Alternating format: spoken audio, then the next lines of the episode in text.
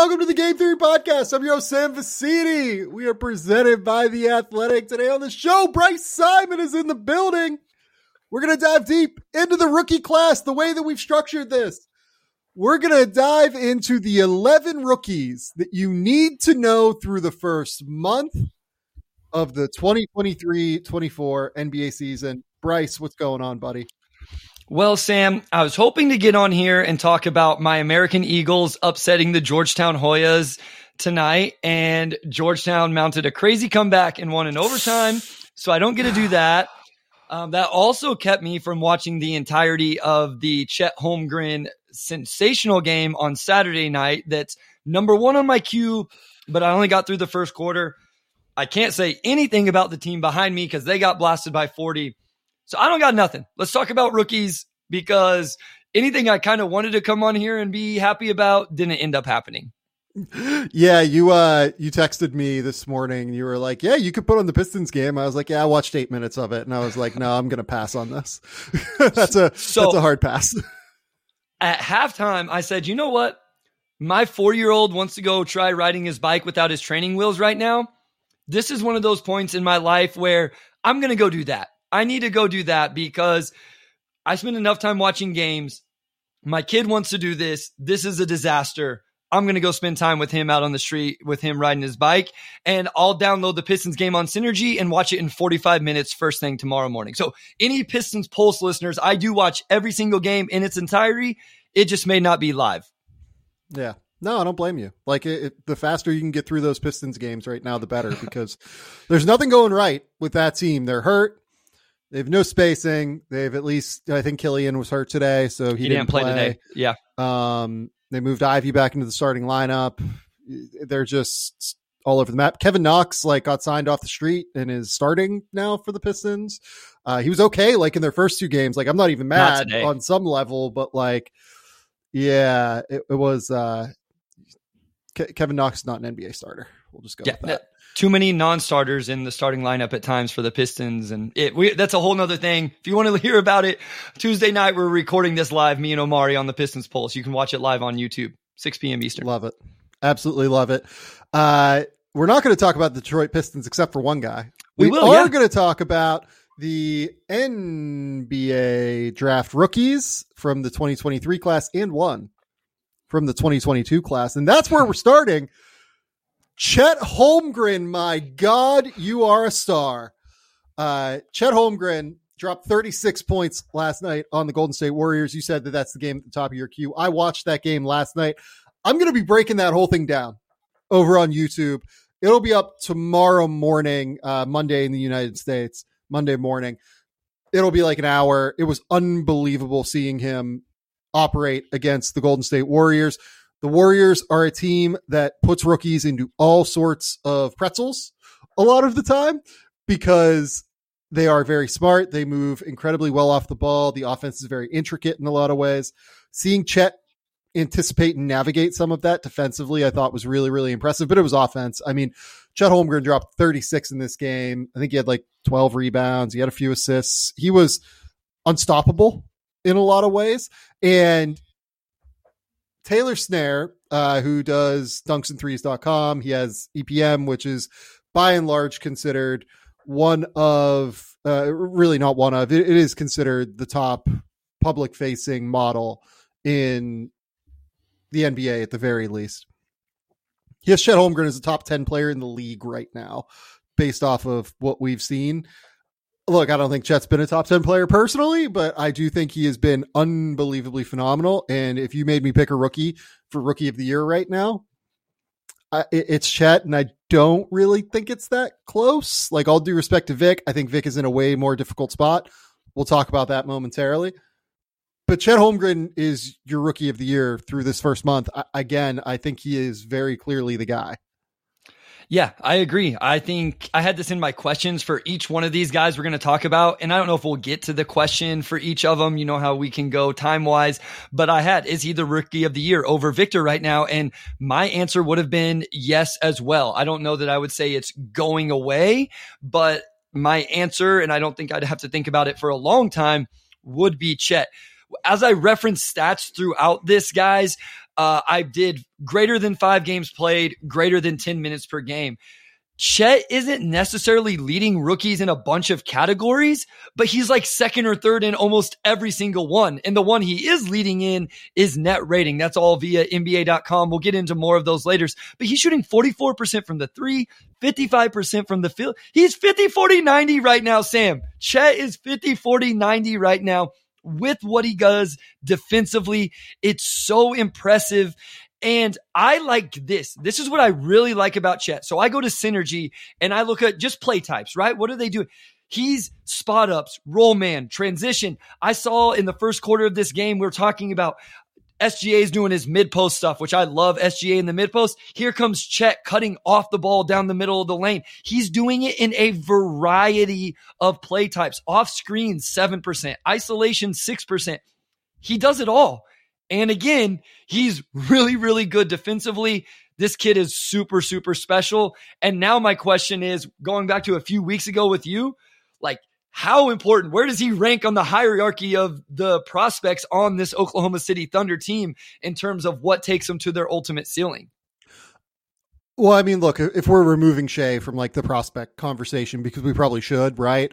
He's so far elevated beyond that. Yeah. Chet is the guy. Uh, he is. Like, I love Jalen Williams. I do. Chet has been incredible. J- Jalen Williams is going to be an all star. I don't mean to like sit here and say otherwise. I, I think the world of Jalen Williams, but Chet Holmgren is going to be an All NBA player. I think based off of what we've seen, and like you said, he's 50, 40, 90 right now. There are some things that he's doing that are just ridiculous. Like some of the things that he's not even making yet are fun. Like he tried to take a Dirk fadeaway in overtime of this game against Golden State. Like if that starts to fall at a high level, and frankly, I see no reason why it won't once he gets stronger, that's going to be a real thing.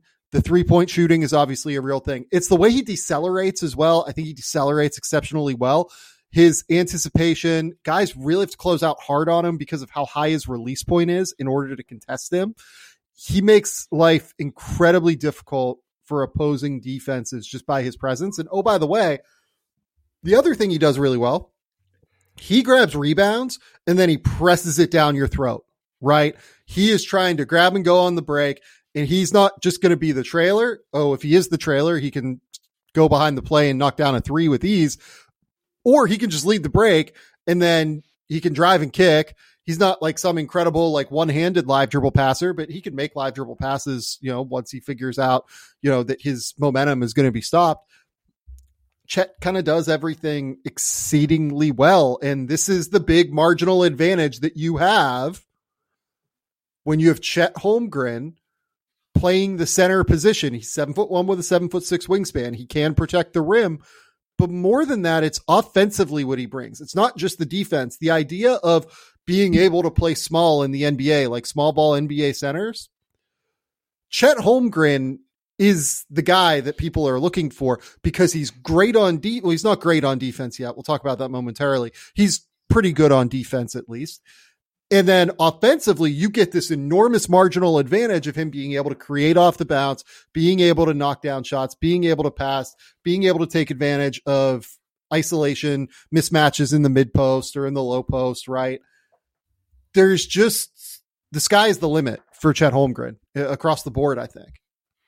Yeah, and I like to emphasize this. He has real grab and go ability. He doesn't have the I can grab a rebound, and I've said this before, so I'm sorry for repeating myself, but dribble up to 35 feet away from the basket and then pass to whoever's going to actually initiate offense. He can go initiate the offense. Like he has real grab and go ability and then you bring up him playing at the five. That, that's just so important. I think there was a clip going around about a Thunder offensive possession where it was drive and kick, drive and kick, drive and kick, and then somebody finally scored. And somebody commented on it. You can do this when your five man is Chet and provides that spacing or is able to also catch, drive, and kick or score. There was another one, I believe it Steve Jones tweeted out that was Spain pick and roll or stack pick and roll, whatever you want to call it. And the Thunder used SGA, a guy we're about to talk about, Cason Wallace, and Isaiah Joe.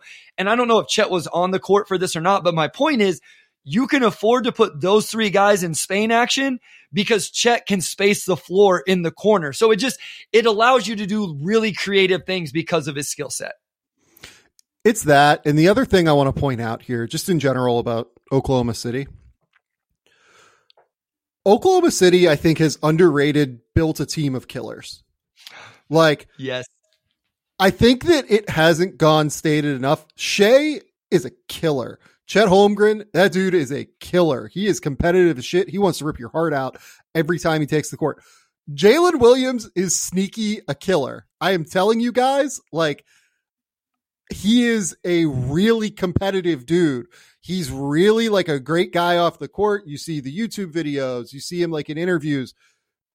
You know, I know people that like have trained him and know him and everything. Like he is that. Like he's a genuinely great guy, but he steps on that court between those lines.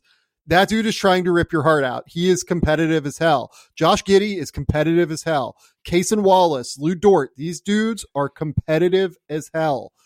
Finding these competitors is what separates and has elevated Oklahoma City, I think, to where they're not just a building team. They are competitive now. They are competing for Western Conference finals berths as soon as this year. And I think that the biggest thing there is the fact that they've built this team of killers who are also young, who they're going to be able to keep on their roster for the next five or six years, hopefully. But dudes that are going to be able to compete throughout the early stages of their development because of that competitiveness. People ask us all the time, Sam, about lessons we learned through the NBA draft process, right? And this is one I want to try to do a better job of this year as I get into a world where I acquire more quote unquote intel. For the last couple years, especially before last season, I didn't get any intel, but as I've made relationships and connections and know people, I'm going to try to do a better job of listening to that stuff better because I remember my point is I remember people talking about I'm buying Chet. You you listen to broadcasts, you listen to podcasts, everybody that talk, he's a competitor, he's this, all of the things you just said. And there was guys in this last class where there was some of that same stuff. You heard about the Thompson twins and all about how hard of workers they were and the type of players, the kids they were and those type of things. And so I think that's one thing with Chet is sometimes because we can't see that stuff necessarily, but that stuff matters. I think we both believe that and, and think that that's true. And Chet is showing it in full force right now um, through how many ever games? 13 games of his rookie season. Yeah, no, that's 100% right. I mean, I noted the word competitive four times in the draft guide write up that I wrote up on Chet. I wrote about toughness three times. Like it's all there. Like it, this was all there. This was all immediately abundantly evident with Chet.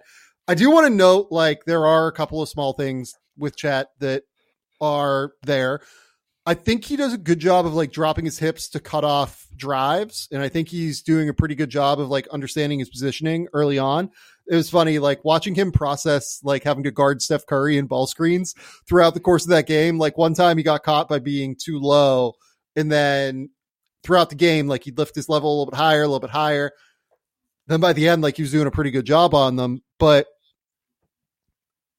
I think that like where he struggles is like to turn a little bit. Like he struggles a little bit turning his hips. He puts himself in these like puts himself in these really awkward positions sometimes where it's a foul or gets beat in some way, shape, or form. He's somebody because of his strength being what it is right now. He does need to kind of be in that position to be able to impact things at a high level. He's not some crazy athlete. He is explosiveness wise, at least. He doesn't have great like quickness or speed. He doesn't have uh, explosive leaping ability, right? But he gets off the ground quickly. He, he's like, he's twitchy without being explosive, kind of. He gets off the ground quick. Uh, he anticipates really well. He, I think, decelerates like pretty well. There, there, are a lot of athletic things that he does have that translate really, really well. But I think that some of the athletic, you know, maybe not questions, but some of the athletic concerns pre-draft, they do pop up from time to time. And it'll be interesting to see how teams deal with that. The other thing that I noted from the Golden State game, I- am just fascinated to see these teams, right? They've played three times already, one time without Stephen Curry. Oklahoma City has won two of them. if these two teams play in a playoff series, the just very obvious adjustment to me is to put Aaron Andrew Wiggins on Chet Holmgren and have Kevon Looney sag off and help off of Josh Giddey, Lu Dort, Cason Wallace, whoever it is. Now the counter to that counter, if you're Oklahoma City, is to put Isaiah Joe on the court instead of those guys. But I just am really, really intrigued by the way that these two teams match up with one another in like the cat and mouse games that they were playing last night. It was really, really fun to watch. Well, yeah, and that's what this Thunder roster has with some of these guys is they can be a little bit creative. We know that that's what the Warriors have as well. And speaking of Isaiah Joe, man, like I've fallen absolutely love in love with Isaiah Joe. I think he's a really good player. This Thunder team is just a blast to watch in general. I think will be interesting with Chet and you know obviously he played the Warriors a few times already, but is you know how does he learn to process these things? How does he learn these different things as he goes throughout his rookie season, right? Like that's one thing you really like to see is do they learn this lesson from this game? Do they learn this lesson from playing that player and then apply it to this player? So that will be interesting just to see his growth. He's this incredible and maybe he's had a little bit of an advantage in the learning curve because he was around the team all last year, but it's still different when you actually get out on the floor and you have to cut off that and call out this scheme and this coverage. And so it will be interesting to see how he's able to grow, just the processing of him defensively combined with the length and some of the other things he can do. Yeah. No, I think that that's dead on. Let's uh talk about Oklahoma City's other rookie because that is number two on this list of rookies you need to know. Cason Wallace has been great so far for Oklahoma City. I really love the way they're utilizing him. They use him kind of in like short bursts a lot of the time where he goes out and defends his ass off. Like they had defending Steph like late in that game for a couple of possessions. And then they use him like in short rolls as a screener. They use yes. him uh, in just a lot of really fun, creative ways. I- have been super, super impressed with Cason to this point, and he looks like you know everything that you, everything that I've talked about now for two years on the show about the way Oklahoma City drafts. Uh, he is super, super smart. He processes the game exceptionally well, extremely skilled. He doesn't have like the theoretical, uh, you know, size. I always talk about like size processing skill. Like that's the intersection of things that Oklahoma City looks for in addition to like being good human beings plus competitive dudes. Cason, you know, doesn't have the traditional size, but he plays drastically bigger than he is because he's so strong through his lower half. You can guard, he can guard fours. He can guard, you know, ones and Stephen Curry. He's just so capable in that way. Well, and I want to make a quick point. This not at all. We're not ranking these guys. These are just 11 rookies that we're going to talk Definitely. about. So just want to quickly, before anybody freaks out, Thunder fans, maybe you got excited. Everybody else is like, what are they doing? This is not a ranking whatsoever. All right. Cason, this is silly stuff, Sam. Cason Wallace, this is NBA. This isn't rookie, is roughly around 75% in true shooting and effective field goal percentage. You want to know the other guys in the NBA playing somewhat significant minutes that are sh- in that area? Jalen Smith, Luke Kornet, Nick Richards, Powell, Lively, Gafford, Williams, Mark. What do all those guys have in common, Sam? All they do is catch the ball at the rim and dunk it. And I, I realize I'm like making that seem way more simple than what it is. But it's not six foot four guys like Cason Wallace. It's just crazy. The only two guys that aren't like seven footers like that are Nick Batum and Alex Caruso that were in the top 10 in these categories. Like he's just insanely efficient. 58% on catch and shoot threes, 71% on unguarded threes right now. This kid can shoot it. And then I loved his defense coming out of college. All the things you said, I would reiterate. We don't need to go over it again and I'm with you. I, they use him in creative ways. His usage isn't super, super high. It's actually one of the lowest on this list, but he's still being impactful and they just find ways to use him the right way. So with Cason and with Chet, the thing I want to emphasize here is that Oklahoma City has done an incredible job of putting these guys into phenomenal positions for their success to thrive, right? uh, they have made it very, very easy for these guys to find success in the NBA. And that's a credit to them, right? Like a huge, huge credit to Oklahoma City as an organization. they're making life easy on their rookies, which is great. That's how you develop guys. That's how you get them reps in the NBA and allow them to get comfortable with the speed of the game, which allows them to expand their games then moving forward. Uh, Cason is no different than Chet in that regard. Chet's role is obviously more expansive, of course, but yeah, I love everything I've seen from Oklahoma City so far. They are sitting at uh, their record is nine and four, I believe. Nine and four, fourth in the Western Conference. They're young, they're tough, they're physical, they defend, they process the game super well. It's really all about feel. Gregory Castillo just says good decision makers that are unselfish.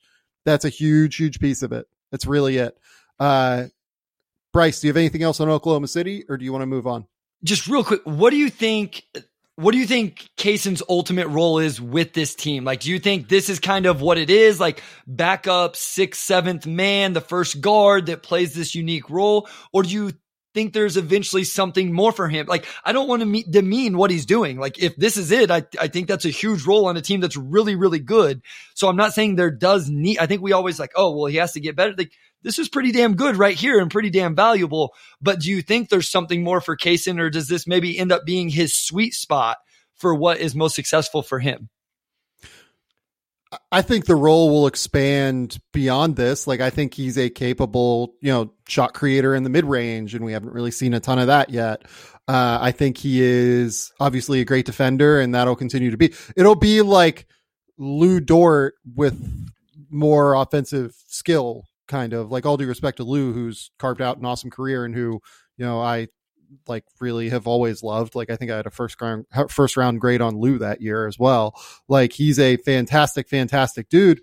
And I am really excited to see Cason probably expand a little bit beyond that because of just the way he is so physically gifted and, and the difference between those two is processing ability as much as anything. Like Lu Dort is still like a decision maker who is questionable from time to time, who they put into kind of a box to make work.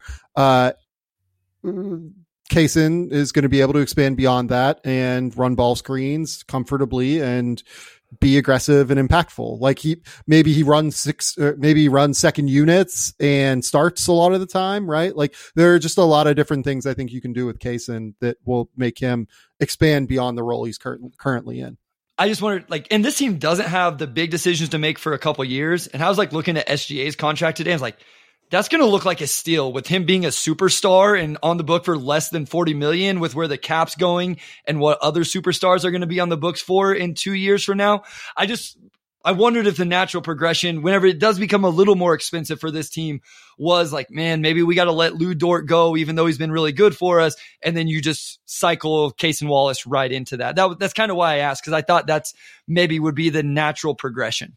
So I think that's probably what happens, but what that really does is like Lu is getting paid now. They can combine. I've I talked about this like ad nauseum since the draft, right? Like you can combine Lu Dort and Davis Bertans and get into max territory.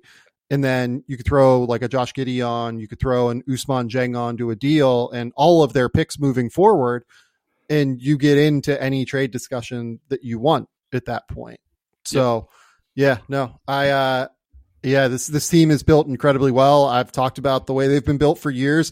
People have yelled at me for like being early on this team. It's just like, no, they're here. I'm telling you, they're going to be awesome. Uh, let's move on to the other seven foot, you know, alien in terms of like body control and quickness and everything. Victor Wembanyama. Uh, Victor Wembanyama has been fantastic, I think, in his own ways to start the season. He's averaging 19.3 points, 9.5 rebounds, 2.4 assists, uh, 43% from the field, 28% from three, 78% from the line. If you look at the advanced numbers, they're not going to like Victor Wembanyama. Yep. I get that. I do not care uh, truly in any way, shape, or form about the advanced numbers for a guy that is in his position where he does not really play with a point guard all that often. Like I think he plays like maybe 40% of his minutes, if I remember correctly, with Tre Jones. A lot of the time it's with Jeremy Sochan out there with the starting unit. And Jeremy's a lot of things. I love Jeremy Sochan as a player. He's just not a point guard.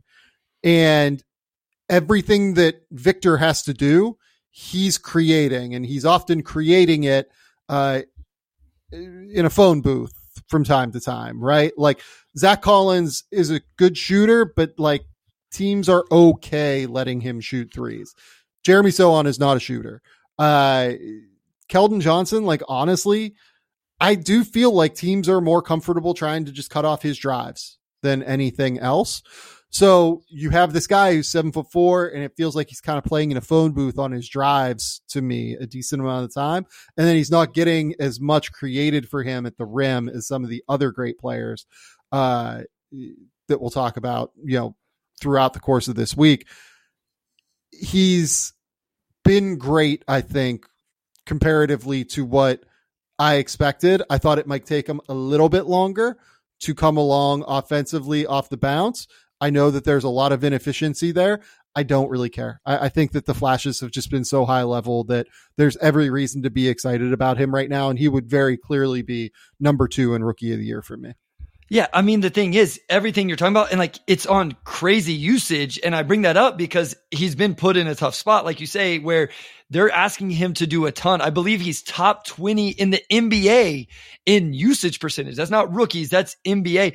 And he was like 8% more than the second rookie, which was Scoot, who we'll talk about a little bit later. So you're talking about a guy who's taking a lot of usage just in general, but especially compared to other rookies. He has five more field goal attempts per game than the second rookie. That's actually Jordan Hawkins. That really surprised me. That was interesting as we'll talk about him a little bit later, but he's putting up good numbers. And yeah, so you can understand why maybe the actual shooting numbers efficiency is a little bit less, but he does everything you're talking about. And then on the defensive end, let me ask, do you like the freedom they've given him? The, the last game I watched of the Spurs, I think my notes, I refer to it as they're definitely giving him the freedom to explore the quote unquote studio space. Like that was my way yeah. of saying like, should they try to dial it back just a little bit? Should they run some more specific actions for him? I don't know that I uh, mind on it. offense like, or defense. On offense, asking. on okay. offense. Um, I don't think I mind it necessarily. It just was something that stood out to me.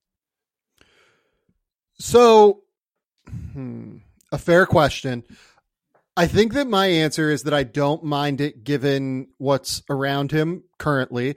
I would like to see him play as many minutes as possible. I think with Tre Jones here yeah. moving forward, I think it'd be easier on him in some way. But look, they're three and 10. We knew this was a developmental year. In this case, I think the goal is to get as many developmental reps into him as humanly possible and a, a lot of what is going to make him great is the ability to create on ball. And if he can prove that he can do that in this spacing, I mean, I, God, I hope the spacing is never worse than what it is this year for San Antonio. Uh, and I don't think it likely will be because they have real cap space and they have uh, picks coming up here throughout the course of the cycle. Look, I know that like they're probably middle of the pack in terms of like shooting threes, but it, it gets a little bit tight to me, I feel like.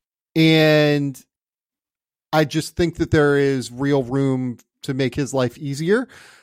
But also, if his life isn't going to be easy right now, I'm fine with him getting a chance to operate and try and create and do what he can. Look, like you can run sets for him. Like I think it'd be fun to run him off of more dribble handoffs. I think it'd be mo- like fun to run him off of like you know a few more like Spain pick and rolls, particularly where maybe he can try and get like cross matched onto a guard or something like that and shoot over the top. There are some things that you could run, but just in general, like I'm good with him exploring the studio space. One thing that I think is really interesting to watch with him is the matchups that other teams put on him. I wrote this specifically from a Raptors game I watched, and they were defending him with OG, which uh, makes sense, right? But yeah now the Spurs use Victor as a ball screener. So he's screening for Tyus Jones, who's being guarded by Malachi Flynn. So what can you not do? You can't switch Malachi Flynn on Victor Wembanyama. And OG was late getting over to like either play at the line or drop or what. Like essentially, it was a player who's not normally guarding a ball screener having to defend a screener in a ball screen. And he was late, and I think Jones got by. And so I just, it, it struck me like, okay, teams want to guard him with this guy. Well, then I think Pop and the Spurs can create situations where you can't switch this and I'm going to put your guy in a weird position where he's not used to defending this specific action as opposed to if it was you know, Jakob Poeltl or, you know, maybe even Scottie Barnes is a little more used to doing something like that than OG Anunoby. So I just thought that was interesting that it'll be something to watch and how maybe they can manipulate those matchups. Well, and I think that with Victor as well, like you can see that this team does not get a lot of rim pressure and yeah. it doesn't get them uh, like I think they're last in like free throw rate, right? And I think that when Tre is out there, it's probably a little bit better because Tre's a little bit more capable of driving, but like they don't have dudes to just like beat people off the bounce, right? Like they, it's just hard for them in that way. But if you started to get teams into rotation a little bit, if you started to get teams moving a little bit, that's why I like, you know, somebody I saw, you know, brought up Isaiah Collier in the YouTube comments, right? Uh, if you go get Isaiah Collier, like that's the downhill, like rim pressure guy that would really, I think, start to bend the defense and start to make things a little bit easier for Victor in a lot of ways. So all this to say, like, I think that it's hard because the Spurs struggle to like bend the defense uh, around Victor. So defenses are often in position, it feels like, against him, which means he just has to create. Uh, and it's hard for teenagers to create in the NBA. Uh, he's still, you know, 19 years old, and it's going to take a minute. Yeah, Tre Jones. Obviously, I think I may have said Tyus Jones. So yes, obviously Tre Jones in this. What about defensively? Because they're playing him yeah. kind of a little bit as this roamer, you know, where he can just. Do you like that? Would you like to see it? I understand it. I get it. But I also loved the disruption he could call the cause playing in ball screen stuff as well. So sometimes, sometimes I watch and I, I, I I don't want to say I hate, but I just would like to see him in those situations to be disruptive as well. But do you like what he's doing here? Just kind of playing this off ball roamer role? Yeah, uh, a hundred percent. I, the more I watch him, the more I hope that he can do more of that. Look, again, as we talked about with Chet, like the ultimate marginal advantage here is being able to play Victor at the five at some point. You want to be able to play him at the five so that he can play big centers off the court, and thus you can get real marginal advantage offensively. You know, pull the center away from the basket, things like that, right? But if you can find a center that can shoot next to him, like hopefully Zach Collins is, there's also real potential to play him in this roamer role. I think that it's probably been a little bit hit or miss. It's always really funny to watch like NBA players adjusting to him still. Like they just have never played somebody with this kind of length, which makes it really, really tricky, I think, when he's like closing out on their shot or something, right? So he's been impactful in that way. Uh, their defense is like a total travesty, like across the board. But I will say that like I think that they have a 118, 117 defensive rating when he's on the court. And when he leaves, this thing balloons to like I swear I think it's like 126, 127. Like it's something insane. He he he is having a significant, significant, significant impact on their defense. And ultimately I think he's like a impactful player on the defensive end right now, even as he still is like adjusting to like positioning and everything like that. I'm glad you said that because I was going to bring it up and I didn't want to sound like a hater. Like obviously a lot of it has to do with his length. Obviously he can move and do things, but going back to that Raptors game, he was, he was guarding OG as well. And there was a couple times he still overhelped. I thought he got caught out of position a little bit. And the game plan was obviously like, Hey, we're going to help and we're going to force OG to knock down the shots and he knocked down the shots. But I think he was still a little bit late trying to get back there. So I do think that there's still some positional things where he just has to learn the right place to be. And these are NBA players that can make shots, that can attack me on a closeout out. And yes, um, sometimes I can recover and block Jalen Williams like we saw, I believe, is the preseason games. But sometimes these guys are so good, so athletic, they're going to go by me and score. So again, youngster, we're nitpicking a, a guy that's been incredible, but I think it's fair things to discuss. And just for me, it's things to watch for growth throughout the season. I always just want to see growth. Uh, so Todd Whitehead, who works over at Synergy or Sportradar now, he uh, released a thing of like guys who have caught the most lobs this season, right? Uh, Rudy Gobert has caught the most lobs, unsurprisingly, 14. Uh, him and Mike Conley have great synergy, obviously. Uh, Victor has only caught eight lobs in 13 games. It just feels too low, right? Like he should be able to get a lob every game to me. I, I know that that's like a lot and aggressive, but he has physical tools that nobody else has in the NBA right now. So I would like to see him play with a guard who can consistently feed that because he can high point a ball in a way that other people just can't at the end of the yep. day. Agreed. Okay, let's take a quick commercial break. We will be back and we're going to dive into our next group of guys.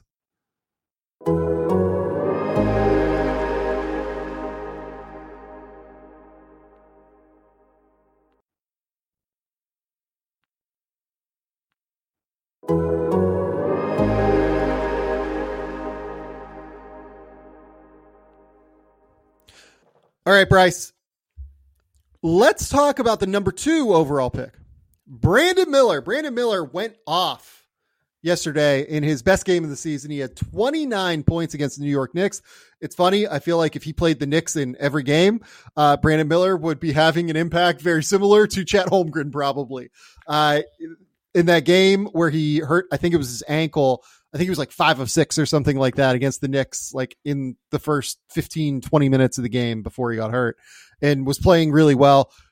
For whatever reason, he just has a really good feel right now against the way that the Knicks are defending him, it feels like. Other than that, I think Brandon has been okay to this point. I think a lot of the questions I had about him coming into the draft still exist. I also have really loved the patience that he plays with. I love the general poise that he seems to have on the court. He's very comfortable with his handle in mid range areas, which has been a huge piece of him being able to create some shots. There's still not a whole lot of rim pressure there, but I think overall the Hornets should be incredibly happy with where his development is. And I would have him as a top five rookie so far this season, I think, for sure. Yeah, that's where I'm at. I thought this was a guy coming in that could just be a real bucket getter in the NBA, you know, and, and, maybe the defense comes around and we can talk about that. And he was an impactful rebounder in college. So maybe that comes and, you know, whether he's a three level scorer, a two level scorer, whatever it is. I thought he was a guy that could really score and he's done that in flashes, but still 47% from the field, 33% from three, averaging 14 points a game. So he's third among all rookies in points. He's still six in rebounding. I would like to see that go up a little bit. He's just 30% on catch and shoot threes right now, Sam. So I, I would guess that's going to go up, but in yeah the game I watched, the mid range pull up looked good. This was something that if you scouted him out of high school, you knew, or, or at least for me, I knew Brandon Miller as a mid range pull up guy. And yes. then he went to yes. Alabama and it was the three point shooting. And so I want to ask you about two level scoring versus three level scoring and the, the ceiling on that and some of that stuff in just a second. But I think I believe at least in those two levels for sure. The Hornets have run some good stuff for him. There was a play in that game where they threw it to Gordon Hayward in the mid post and then they run a stagger from the weak side all the way to the strong side wing for Brandon Miller. They have him coming off some simple pin downs and curls, just stuff to give him the ball, which I really like. Now, 10 total field goal attempts at the rim in the half court. So I want to specify that per synergy, just in the half court, not total, just in the half court only 10 attempts at the rim. He has made six of them, but that was a question mark coming in, and it's still a question mark right now. So that's something to keep an eye on. Again, can he improve upon that? One thing I will say, Sam, is he is fourth among rookies in free throw attempts. So that yep. is a promising sign, at least, to counter a little bit of the lack of rim pressure.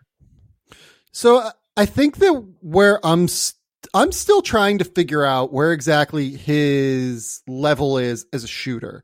Sure. Uh, is he going to be like a genuinely great shooter or is he just like a good shooter? Right. Th- then there's a categorical difference in Brandon Miller. If Brandon Miller is a great shooter, Brandon Miller is going to be an all star and like has really, really high ceiling. Right. If Brandon Miller is just going to be a good shooter, then the rim pressure issues become a little bit more of a question mark, I think. And it, it becomes like a little bit harder to figure out where exactly everything goes for him beyond just like being like a really high level scorer, right? So like Rohan M asks in the comments, do you think strength is the main thing Miller needs to improve offensively, gets bumped off the spot too easily driving to the rim? yes, uh, yes, that's always been his biggest concern is just the strength. I also wonder if getting stronger throughout his base and throughout his lower half could lead to generally improved shooting just in oh, terms yeah. of having like more consistency uh knocking down shots. So I say all this to say like it's it's a really really interesting thing watching him play because he has these games where he's 3 for 10, 2 for 12, 3 for 13, like stuff like that, right? And then he has these other games like against the Knicks where it's just like this is an all-star. Like this guy is an all-star, this is going to happen. And you love the signs, you love to see it. It's just really really interesting trying to watch him navigate the NBA right now. And like he's playing next to a really good guard in LaMelo. Obviously that team is not very good right now. Um but he is playing next to a good guard who is like helping to feed him but also, like one other thing that has driven me nuts about Miller, just generally throughout the course of the process, was like I don't think he moves as much off the ball as what I would like to see. Like there are so many opportunities for him to back cut his man, right? Just if he's in the corner, just go, like go get an easy bucket at the basket. LaMelo will find you. I swear. He's a great passer, right? Uh, I feel like they don't run off of actions and like he's never really run off of actions, even like at Alabama all that often. It was a lot of spot up stuff. So how all of that adjusts is where I'm like really watching for with Brandon Miller. Uh, I think he's been really good so far though for a rookie. Like I, I am encouraged by the signs while also acknowledging that like Brandon Miller, you know, turns 21 eh, this week and is a little bit older than like he's you know, what, a year and a half older than Wemby. And it's just a little bit, I'm still trying to figure it all out, I think, with Brandon. Because they're, they're just their limitations still. Uh, even though he's been great and like the comfort level and poise has been incredible. And I've really, really enjoyed watching him. Yeah, I think you bring up a good point. Is he like a great shooter or just a good shooter? Because that opens up so many things. That's I, what it is. That's yeah. really what it is for him. I, love to talk about being a great shooter gives you the fastest first step of anything. Like whenever people yeah. have to close out hard to you, it makes your first step better. And then to speak on, it's amazing when you really, really, really dive into guys, especially three point shooters. Anytime I'm doing scouting and other stuff I do, if it's a guy that's a really high level shooter, I spend a lot of time working and showing and looking at their off ball relocation. How do you move when a teammate drives? Where do you run to in transition? How do you do it every time or just sometimes? Cause me, if there's a strong side drive and I'm on the weak side wing, Sam, I am hammering to the corner. And whether my teammate gets it or not, I'm doing it every single time to make a habit of it. And so my coaches can tell, Hey, your teammate was wide open in the weak side corner. You should have hit him a guy we'll talk about later, Jordan Hawkins. That is why I fell in love with that dude because Jordan Hawkins yep. hunted, he hunted shots in every opportunity. I would like to see Miller do a little, and I don't want to turn him into exclusively a three point shooter. That's not what I'm saying, but I would like to see him hunt shots that way and then be able to catch, shot fake, attack, whether it's get all the way to the rim or just shoot the mid range pull up, which again, I think both of us believe in. Yep. Yeah, it, it comes down to the shot. If Brandon's going to be a great shooter, he is an all star. Like, like there are all NBA outcomes for Brandon Miller. I think being a six foot nine shot creator who is as comfortable with his handle, getting into the mid range and everything. Those outcomes 100% exist, but it's going to be maxing out his shot making and shooting. I think is how he gets there. Uh, I've I've seen a couple people mention the defense. You oh, know, oh yeah, I had that in my notes as too. Exactly what they were saying about him being matched with Kyrie was my notes from that, and I just said he had some decent possessions and he had some where he got completely cooked, which I think yeah. we would both expect. Yeah, I, haven't really liked them defensively, to be honest with you. I love what they're doing. I love yeah. them having him guard those dudes defensively. Like sure. that's a great way to fast track his development defensively to become somebody, you know, like a Paul George. Like he talked, Brandon Miller talks about like Paul George being the guy that like he really, really loves and like wants to model his game after. Like it's a great way to model that. But I don't think he's been very good yet in that way. I don't think he's been very good off the ball, and I don't think he's been particularly impactful actually guarding these guys on the ball. Uh, he's had a couple of good reps, but like, look, I, I can pull out like I'm doing a Cam Thomas video this week, right? Like there were a few reps where like you know he had a couple good reps on Jayson Tatum, like on the block, right, and like held up Tatum on the block. It's that you get cooked, you know, eight times in a game, it's going to be a problem. Um, yeah, I think that he's. I like what they're doing with him defensively, is what I would say. O- overall, I want this to be like a positive conversation about Brandon. Uh, while there are concerns, I think that Brandon has been very good so far and for a rookie. And I think that, yeah, everything I've seen just comes down to the shooting. Yeah. No, listen, I love what they're doing as well. This has been my argument, not to spin it back to something, but I think we're about to go to his teammate is well, yeah. This let, was my let's, argument. Let's do that. With, yeah. Well, we're, we're with, done with Brandon. Yeah. With with Jaden Ivey was instead of putting Jaden Ivey on the bench, put Jaden Ivey in the starting lineup and force him to guard the other team's best player. Was gonna is what I was gonna say as or use as an example. So I like it as well. And yeah, then that'll transition us to the guy who does guard the other team's best player every night for the Pistons. Yeah, so let's talk about the Pistons. Ausar Thompson has been really fun this season. Uh, Ausar is currently averaging 11.8 points, 10.3 rebounds, three and a half assists, shooting 43% from the field, 14% from three, 69% from the free throw line.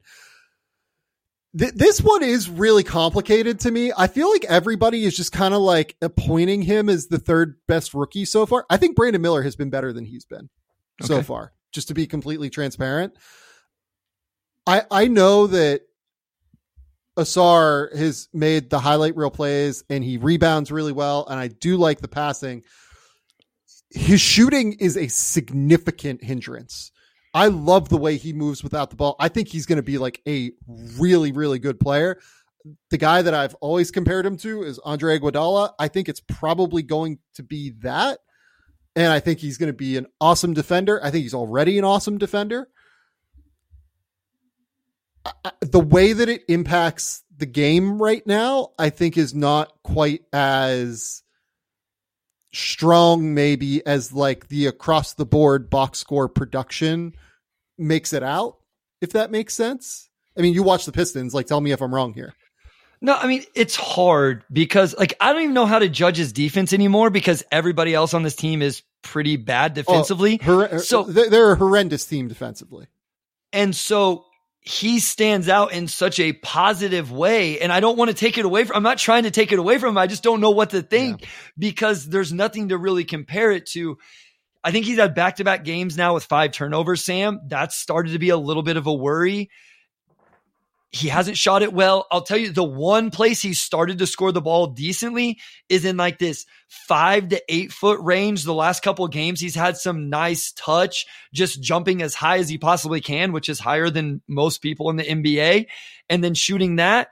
But yeah, I mean, he puts up huge rebounding numbers. He's third in the entire NBA in not rookies, entire NBA in offensive rebounds behind Mitchell Robinson, Biyombo, who just started playing. He's tied with Rudy Gobert for offensive rebounds per game. So that's who he's tied with. So the rebounding is incredible. I do think the defense is high level. The off, you're right. Like the, I just don't know how to judge the offense in general. And I don't want to turn this into a big picture Pistons conversation. I would rather keep it on Ausar. But no, no, no, no. Like the offense is so bad. I don't I know think, what to think. Yeah, no, it's important, I think, for people to understand the context that he's in. So please just give like a 30 second spiel on like why the Pistons offense is such a train wreck. So they've been starting normally Cade, Killian Hayes, Ausar, Isaiah Stewart, Jalen Duren. Three of those guys can't shoot at all. At all. You do not respect three of those guys at all as floor spacers. And the fourth one, Isaiah Stewart, who's been shooting well, has done it for 15 games. So really, you don't even respect him as a floor spacer. So it's Cade trying to attack loaded up defenses and no floor spacing around it. And so like, even if Ausar is a phenomenal cutter, there's not even space to do that because there's already everybody else in the lane. Now the answer has been moving Stu to the five, starting Kevin Knox. Uh, Ivey started tonight, but only because Hayes like it's just a mess. Partly Monty hasn't started the shooters that are on the team, and then Bojan and um, Monte, Monte Morris. Morris. and even Isaiah Livers, if you want to count him in here somewhere. Yeah. None of them have suited up this year. So it's a little bit by injury, a little bit by choice that there's no floor spacing. Ausar looks good in transition, doesn't really look good in the half court offensively.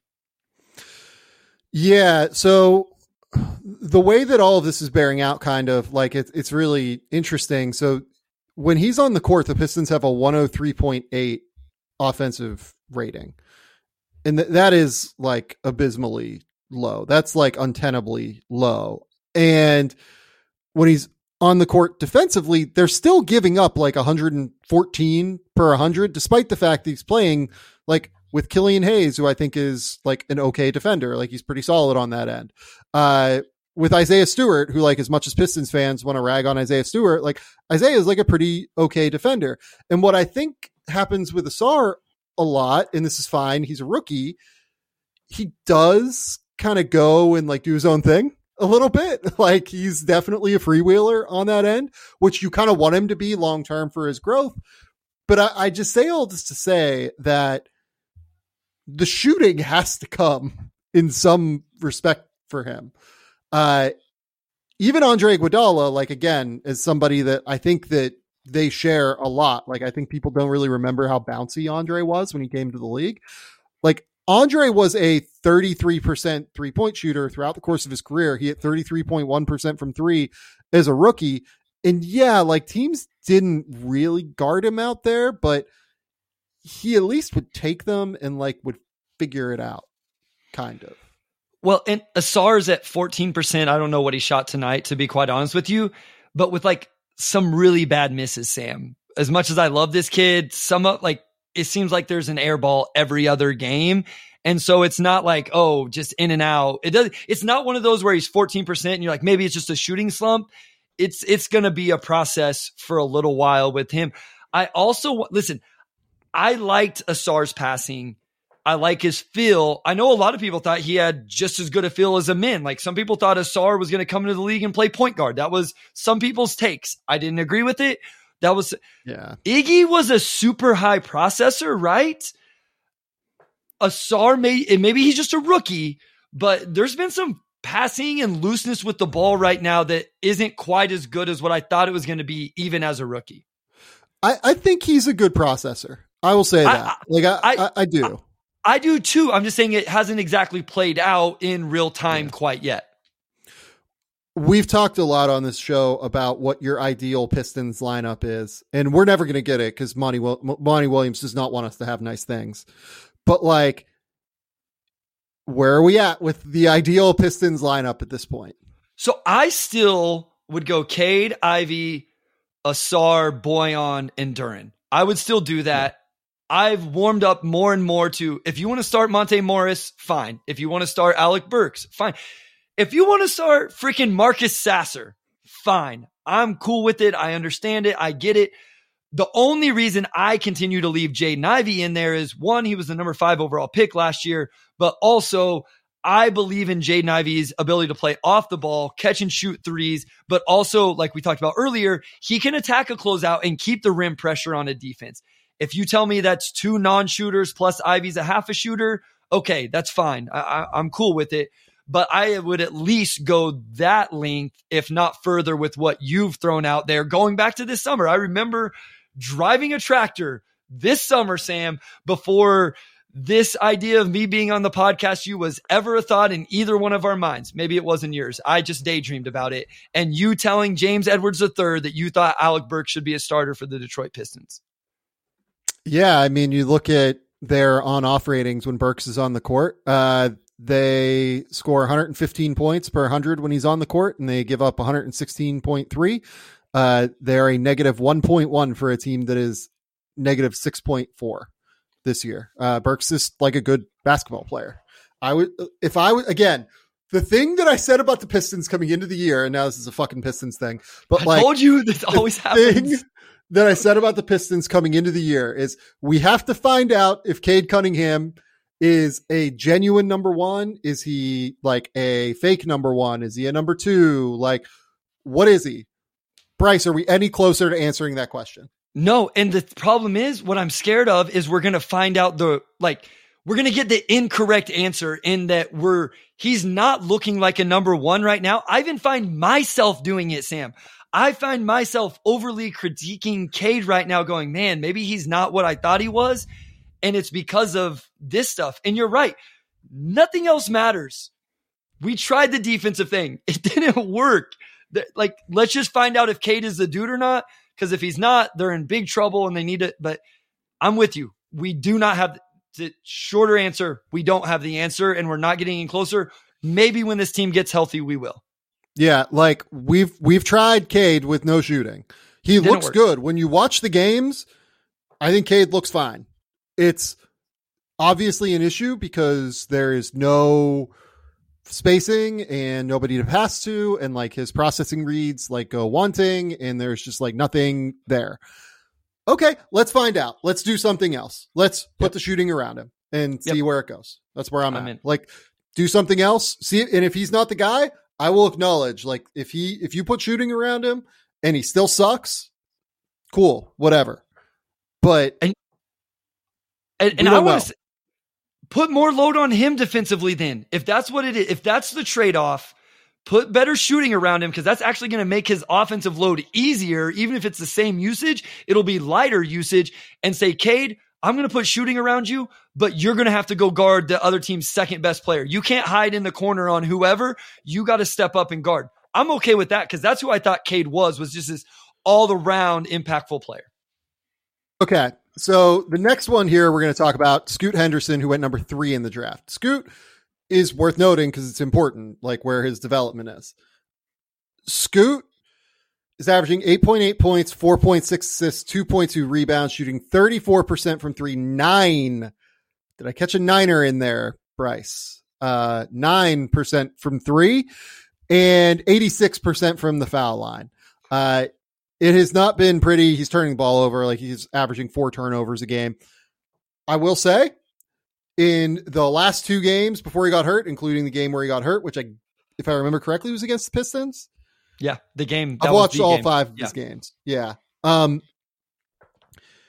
I thought he looked really good in that quarter and like was starting to like really figure it out speed wise, and then gets hurt and like now we're two weeks behind the eight ball. Right.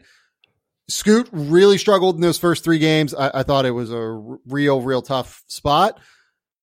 I don't really have any worries. He was getting to his spots like wherever he wanted basically all the time. It's just the final product is not there. Things are moving very, very quick for him. And the shooting obviously is not there. He has not made shots. I think he's better than a 9% three point shoot shooter, but I don't think he is necessarily like a great three point shooter yet either. Uh, wasn't really making mid range shots. I do think he can do that. Uh, and then the turnovers were a real thing. Like it was, it was so funny. Like watching him, like it was so clear that him and Ayton still hadn't figured out like the pick and roll synergy yet. And you hope that that'll happen. Although like DeAndre does like to take up a lot of space. They also don't have like a crazy amount of floor spacing out there a lot of the time because they were playing him like with Matisse Thybulle and Ayton for a good portion of his minutes. It, it's I would like to see more before making like a final conclusion on Scoot. Uh, but I will say that like the ability to get to his spots, that was there, and that's the most important thing. I think you can is the game slows down for him and he becomes more experienced, uh, and you know brings in those reps and everything. That'll happen, and the passing will be there, and the playmaking will be there, and you you hope the shooting will be there. We'll see, but uh, n- nothing. The, the most important thing is the ability to get to spots, and I thought he was getting to spots pretty easily. Yeah, I mean, I believed in Scoo. I was a huge fan. I think one thing I over, I don't want to say valued, but like I thought he'd have more immediate success after playing two years in the G League. And then like the more G League I watch, I realize like, okay, that yes, it prepares yeah. you for the NBA, but it's but it doesn't. The, it doesn't. No, it doesn't. No, it doesn't. The, mo- the more we, I've watched, it doesn't. We need to stop this argument that the G League makes you more pre- prepared for yeah. the NBA. Who is the guy in the G League who has come in and been able to play immediately? No. no. Like Dyson Daniels, like kind of could maybe at times last year, but not really. um because he wasn't there offensively. Uh, you know, Jalen Green, Jonathan Kuminga, those guys couldn't. MarJon Beauchamp couldn't come in immediately last year and play. Like I- am trying to think, like who who else? Who, who are some of the other guys? Like I'm trying to think off the top of my head. Uh, you said Jaden Hardy. Did you say Jaden Hardy? I didn't say Jaden Hardy. Jaden was okay. Like Jaden just does his thing. You know what I mean? Yeah. So yeah, no, like fabulous results in the YouTube comment says scouts really overrate the quality of G League play. Yes, those games are hideous. Like there's something to, the players are better in the G League, but there isn't any continuity because guys are going up and down all the time. And because of the nature of what the G League is, and nobody gives a fuck about wins or losses, like it just ends up being this thing where guys are trying to get their own, guys are trying to like prove themselves in some way. Whereas with college basketball, with the NBL, and frankly, you know, hand up, I'm going to say it again here as the person who lives in Australia. This is why I think the NBL right now is like kind of the best blend of all of this.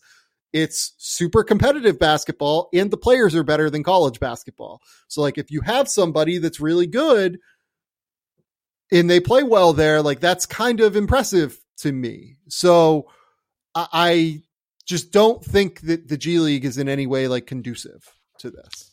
Yeah, no, and that's what I I was guilty of that. Again, we talk all the time about lessons learned.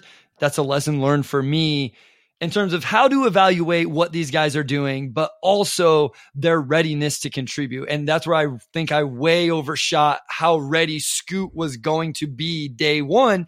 And then when you're someone like me who thinks Scoot's going to be ready day one and he doesn't look day, ready day one, you go, oh shoot, was I way off here? And it's like, no, I wasn't way off. He's just an 18 year old kid playing in the NBA for the first time. He's, you know, he's just young. And so it is what it is. Yeah, I think he'll be fine. He was 0 11 on catch and shoot threes. Like, I don't think that's going to carry. The one thing that did show up in five games, but that I, he was in foul. He averaged four fouls a game. Yeah. He was first among all. Good call.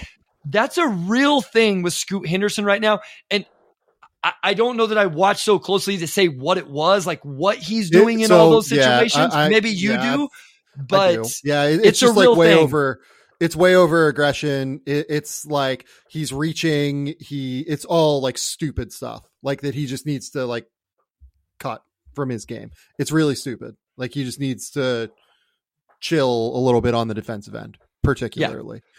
Yeah. Um, speaking of the G League, uh, have you gone back and watched the Salt Lake City Stars versus Ignite game from last week yet? Oh, which one was that? I'm that was the 158 to 99 game. I actually did watch that game, believe it or not. Is that the worst basketball game you have seen in the last year? Oh, um, yeah.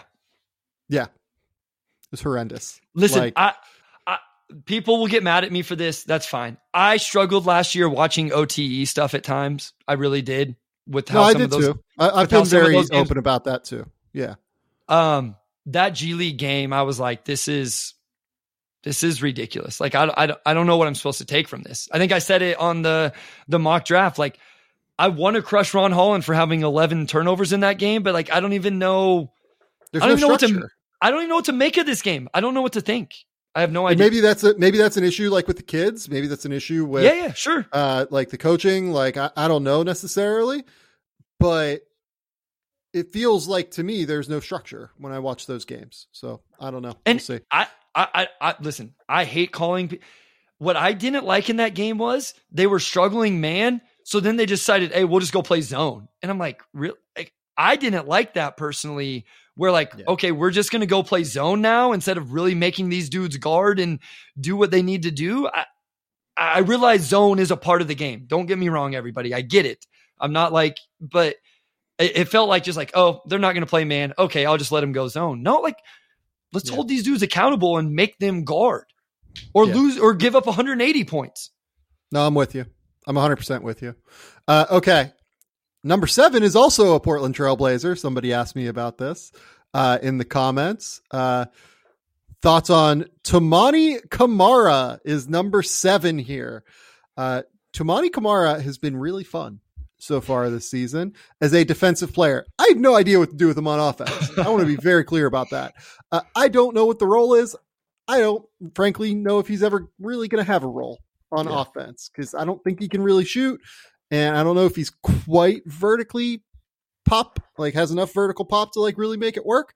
But I love him on defense. He has been fantastic on that end throughout the course of this early season. Like he has been better than Matisse Thybulle defensively for Portland. He he has been like Portland's best rookie, I think, so far, better than Scoot at least, uh, and certainly better than like Kris Murray. So he has been fantastic uh, so far, Toumani Camara. Yeah, I'll be honest. Like I turn on Blazers games and stuff, and I'm not exactly turning on Blazers games to watch Toumani Camara.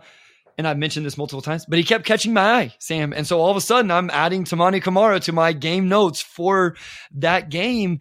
And yeah, it's it's all the defensive stuff. He he does some really nice things. I think it was the Pistons game. I know we just talked about how bad their offense is, so maybe this isn't the most ringing endorsement, but he can test at the rim. He got an and one drive over Wiseman. I know, I get it. And then he had a nice weak side box out on the next possession. So I just I love those just like um, sequence of plays like that. And then he looked pretty damn good guarding Cade Cunningham on the ball. You know, we talked about, I think we're both believers in Cade Cunningham right now. He did some really good things guarding him. So yeah, he's six in rebound percentage among all these guys. The effective field goal percentage and true shooting are both around 40%. So, yeah, the offensive game is who knows. But I mean, yeah, it's, I think you said it the best. He's fun. He's interesting. I don't even know if I believe he ends up having this great, some great role on a team. I don't know. But for a guy that went in the second round, he's getting minutes. We know why he's getting minutes, but it's still interesting to watch and see. And yeah, I'll tune in some more Blazers games throughout the year to, to watch Scoot, but also to see what he's doing. Yeah, he's been pretty fun to this point. Rookie number eight, Dereck Lively, the second from the Dallas Mavericks. Dereck Lively uh, is also playing a real role on a good basketball team right now. He's averaging nine points, seven rebounds, shooting 73% from the field, basically just getting force fed dunks by Luka Doncic. It's glorious. It is so fun. I really, really have enjoyed Dereck Lively. I thought it was going to take him a minute uh, after that first like explosive game that he had against Victor Wembanyama and the San Antonio Spurs in the opener. He has since moved into the starting lineup and has just been solid as a screen and roll guy. Yeah. Uh, listen, I don't want to take anything away from Dereck Lively or like diminish it at all. He's asked to fill a role and he's doing it at a really good level on a team playing at a really good level. And it's something they needed him to do. So you know, he got drafted by the right team that needed his skill set and he comes in and he does it extremely well. He's second in rookies in offensive rebound percentage, third in defensive rebound percentage. He's 20th in the NBA in offensive rebounds. And that's more impressive when you, I know he starts 11 to 12 games, Sam, but he's only playing 24 minutes a night. So he's being majorly impactful as a cutter in the dunker spot, pick and roll, transition, offensive rebounds. Those are all of his significant play types. And those are what they should be right now. And he's doing yep. it at an extremely high level. And there's something to be said for that. I will not diminish somebody who just because maybe the usage and the role is a little lower, if he does it at a high level in a starting role on a really good team, that is meaningful. That is impactful. And so shout out Dereck Lively for being able to do that day one in the NBA. Yeah, and I wasn't really expecting it. Like I, it took Dereck a minute to adjust to college basketball. And by the end of the season, I thought he was fantastic at Duke. I thought that there would be like a pretty slow build throughout the course of the year. And it hasn't been that. Like it hasn't needed to be that by any stretch. He's mostly just been pretty solid. I, I think like he goes through games where he has foul trouble, right? Like, yeah. you know, just looking through here, he has one, two, three, four, five of his 12 games so far. He's had at least five fouls, uh, plus a couple more with four. Not a surprise, right? Like rookies, especially guys like him, he's going to go through foul trouble. But He's also had, you know, five games in double digit scoring. Uh, he obviously had the huge double double in the opener, had a second double double against Charlotte, uh, where they won that game uh, in large part due to his performance. They also beat Washington a couple nights ago. Uh, he had 17 and nine. I thought that he was, I went back and watched like clips of that game and thought he was like pretty solid in that game too. Just finding open buckets around the basket, finding his way into the paint. It was super smart. And I'm really intrigued to see where this goes. Real quick, do you think there's a bigger role for Dereck Lively? Like, do you think it progresses to more than this? You think this is again, like I asked earlier with, um, I think it was Cason Wallace. Cason, yeah. You know, or is this?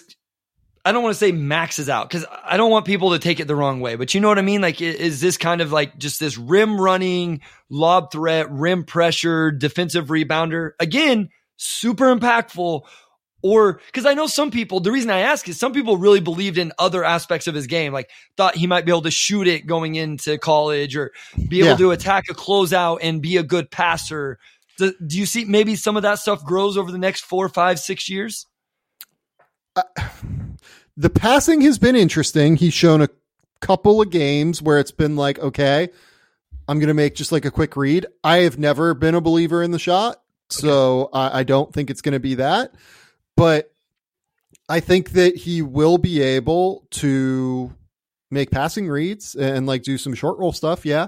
Uh, look, I, I, think it's just going to be like a more expansive, like rim running role than yep. what it is now. Like he can do this and find his way into, you know, 14 points and two and a half assists a game instead of, you know, nine points and one assist per game. Right. It, it'll be more like that. Yep. I love it. Okay. Uh, number nine, Jordan Hawkins. Bryce's beloved Jordan Hawkins has been fantastic for the New Orleans Pelicans in the role that they're asking him to play uh, early, at least. Like defensively, there are issues, and sure. there were always going to be issues for him early just because of how skinny he is. But he started eight games. He's playing 30 minutes a night. He's hitting 36% of his threes. He has two assists, four rebounds per game, 13 points per game. Uh, he is taking threes. They're running some really creative actions. If you want to go see some stuff on that, I did a video on Zion Williamson. You'll be able to see some of the ways that they're creative, creatively utilizing Cason Wallace. Go to the YouTube channel, subscribe to the YouTube channel. Best way to get all of the content for the show. I think that he has been really, really solid for what they're asking him to do as a rookie. Yeah, it's another example, right, of how important it is these guys get to the right spot. If you found a team that values somebody that can run around off screens and you'll do some creative stuff for them and will relocate and hunt threes and be able to like I think he's a good shooter. He may never shoot like 45% because the type of threes he takes, but he's going to yeah. shoot 38, 39% on great volume and they're going to be difficult ones that I value and think pressure the defense. Some people disagree with me. I don't know where you land on like the movement no, shooter they, versus. They're like definitely tr- really important. Yeah, they're so, definitely really important. Because see, here's what I think is you take your two best players, you can run action over here. And then if you're running Jordan Hawkins and occupying the other three defenders with his stuff, either he's going to get an open look or they're going to be helping on Jordan. And now you're truly playing two on two with your two best players on the strong side. So I just, I like what he does. I think there's a little more to the offensive game, Sam. Now, here's where, like, I've said this before over and over. I watched every second of Jordan Hawkins' last 20 games last year and broke it down extremely in depth. This is why sometimes I struggle doing big boards because I have a guy like Jordan Hawkins who I feel like I know his game inside and out, and then some other guys where it's a little more surface level. Jordan can and wants to attack closeouts. He can put it on the deck. He is more athletic than people give him credit for. He just struggles to finish that. Like yeah. he can attack a closeout. Can he do what's on the other end of that? Also, Jordan wants to be a good passer. So I'm not saying he's going to average like seven assists a game someday. That's crazy. I'm just saying he could be able to catch, attack a closeout, get to a mid range pull up, or a, get a secondary defender and pass because he he really values his passing. He wants to be a good passer. And so I just think there could be a little bit of growth to his game beyond just the three point shooting. Oh, I think there could too. I mean, this is why I had him as a lottery guy and why I really like Jordan last year is because I think that he is somebody that could expand a little bit beyond this. And, you know, we talked on Friday. One of the questions that we answered was, how was it phrased? It was, what is one way that, you know, what are some of the things you've missed on as an evaluator? I think sh- importance of shooting is kind of it at this point. Like, not it in terms of what I'm missing on, but like importance of shooting is just so so critical to being being able to come in and play an early role and get minutes on an NBA court. If you can shoot, you can space the court for other great players, and it allows you to get the reps that you need to be able to improve as an NBA player. So I really like what I've seen from Jordan Hawkins so far. I think that's a big piece of it. Uh, and we'll see where his game expands beyond that. I think for Jordan, as much as anything, it's just like the physical development, right? He might be able to attack closeouts, like he's comfortable doing it, but it's what do you do once you get to where you're trying to go? I think. And, and, and I want to be fair because I mean I called out Brandon Miller, and so I want to be fair here. Jordan Hawkins has only taken 10 field goal attempts at the rim in the half court as well, and he's two of yeah. 10 on those. So I want to be fair there. He's eight of 20 on two point dribble jumpers. This would be huge for him if he really got good at those. But again, he's fifth in free throw attempts of all rookies. So that's a, a little bit of counter there. But yeah, he, he's definitely got, and I was, he tries defensively. Again, he wants to be a good defender. There's just some like strength shortcomings in some of those things right now. But I, I was super high on Jordan Hawkins, and you know, right now he's been he's been good. Yep. Okay. Uh, number ten, Jaime Jaquez Jr. Uh, I have loved Jaime Jaquez so so much uh, throughout the draft process. I I am so happy he went to Miami, where he is a fit like a glove in Miami for all of the right reasons. He is so smart in terms of the way he thinks about the game. And he went to a creative organization that will just let him be him, which is like so, so critical to being able to develop. They use him like out of post ups and out of the mid post and just say, like, yes. yeah, well, guys, cut off of you. Like, you know, you can go and try and create your own shot if you get a mismatch. Like, go do it. That's what you're good at. We're fine with it. Yeah, no, I love that because I'll be honest, Sam. Sometimes I watch these guys in the mid post. I'm like, eh, I don't even know if NBA teams really care about that with you. Like, I'm not sure that's something that's going to translate to the next level. You know, like that might be something we need. We don't need to emphasize that. With Jaime, he's really good at it. And like you say, Miami's creative with it. So they let him do it. It's just, I went through these categories and a lot of the other guys is like, oh, they were the best at this or the worst at that or whatever. Jaime was the most Jaime thing you could see. Like he was third, fourth, fifth, sixth in just every single category. It's just the ultimate. He's kind of really good at everything. Maybe there's no quote unquote superpower. I know that's what everybody looks for. You know, NBA teams, or they'll tell you NBA teams want a guy that has a superpower. And I think in general, there's probably some truth to that. But Jaime's just so good at everything, it works. Would love to see him shoot it a little bit better. He's at 32% right now. He's 36% on unguarded catch and shoot threes, 11% on guarded ones. Hopefully that goes up. But he has almost 30 attempts at the rim in the half court compared to these other guys we've talked about. And he's shooting 62% on those. So he's been pressuring the rim in his way of doing it. And he's been effective when he's got there. What have you thought of his defense to this point? Um, it's been okay. I don't have as much there on the defensive end. But I, I think athletically, there's going to be some issues. Like Jaime Jaquez is going to win defensively or be a positive contributor just by being in the right position, making the right rotations, and those type of things. The foot speed has been like a real yeah. thing to look at early on, unfortunately. Uh, but you're right. Like the anticipation, knowing where to be, I think all of that has been really, really solid. The other thing he's done super, super well. He's just an awesome cutter. Like he yeah. knows exactly when to time his cuts off of like Jimmy Butler drives to turn in, into post ups, right? Uh, he knows exactly when to find those little creases. Like he, he's just really smart at finding little buckets. Uh, yeah, I, I think he's been fantastic so far. Jaquez, uh, to this point for the Miami Heat is averaging 8.9 points, 3.4 rebounds, 2.2 assists. The passing, you know, we haven't even mentioned that really. The passing has been great. Like, yeah, he, he's just a really solid player uh, across the board. I really like Hawkes. The last guy, Bilal Coulibaly from the Washington Wizards. Coulibaly is averaging eight points, four rebounds, two assists, shooting 50, 40, 55. Uh, gotta wonder how much uh, the three point shooting is a real question at this point, given the free throw percentage has always been as low as it is, uh, averaging about a block and a steal per game as well. Uh, playing real minutes though for a team that I think is probably, oh man, it's them or Detroit. That's the worst team in the league. Like De- Detroit uh, has to be the worst team right now, right? Are the Wizards worse than the Pistons? I mean, I've watched some Wizards I games, mean, they're, but they're I'm just assuming that I'm just assuming Detroit's easily the wor- playing the worst basketball in the NBA right now.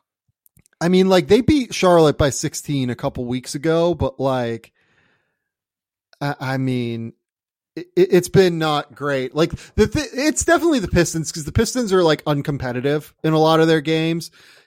It just kind of feels like somewhat non-competitive at times when you're watching the Wizards, I guess. So yeah, it's probably Detroit. It's, in fact, it's definitely Detroit, but the Wizards, I think, are number two right now.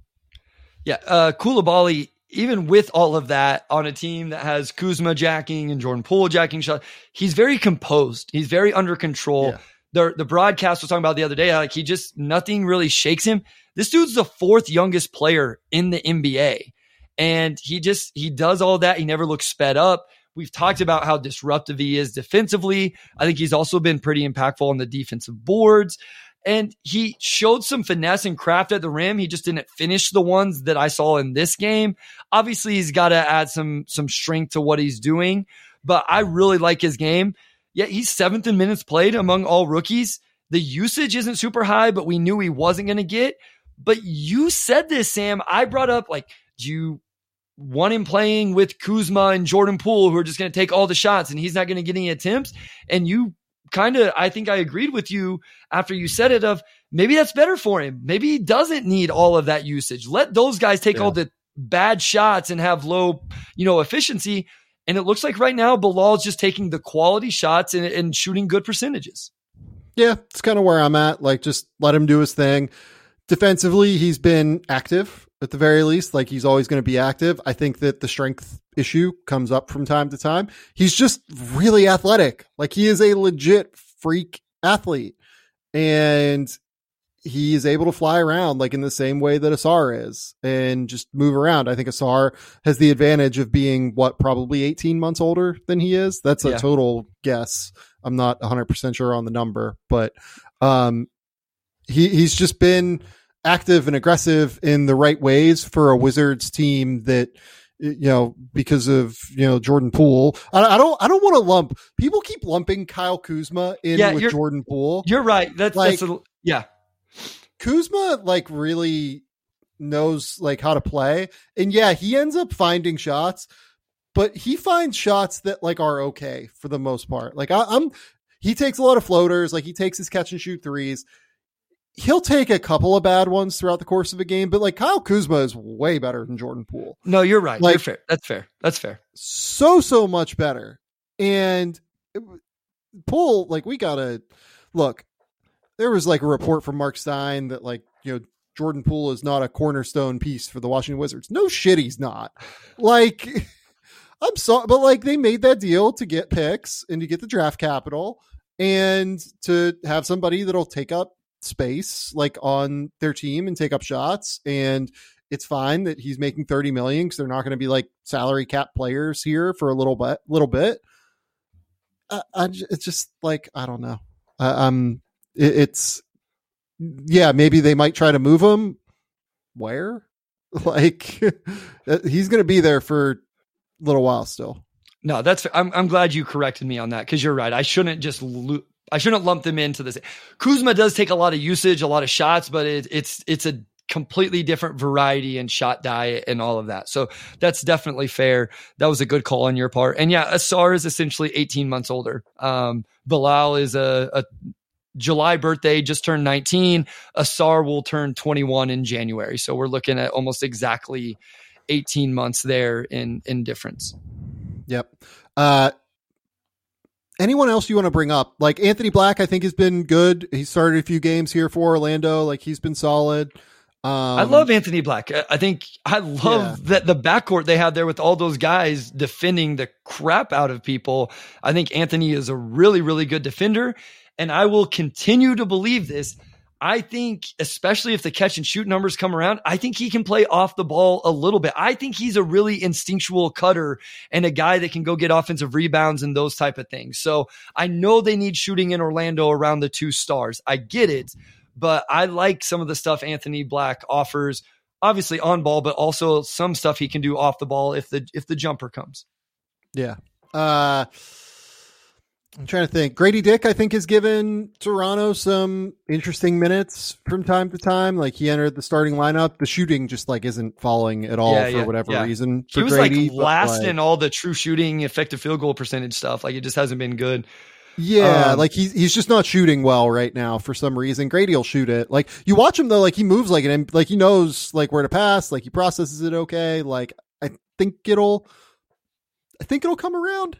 Is where I'm at with Grady. Uh, what other rookies? Andre Jackson is in the start in the starting lineup. I'm sorry for the uh for the Milwaukee Bucks. Bucks. That has been fun.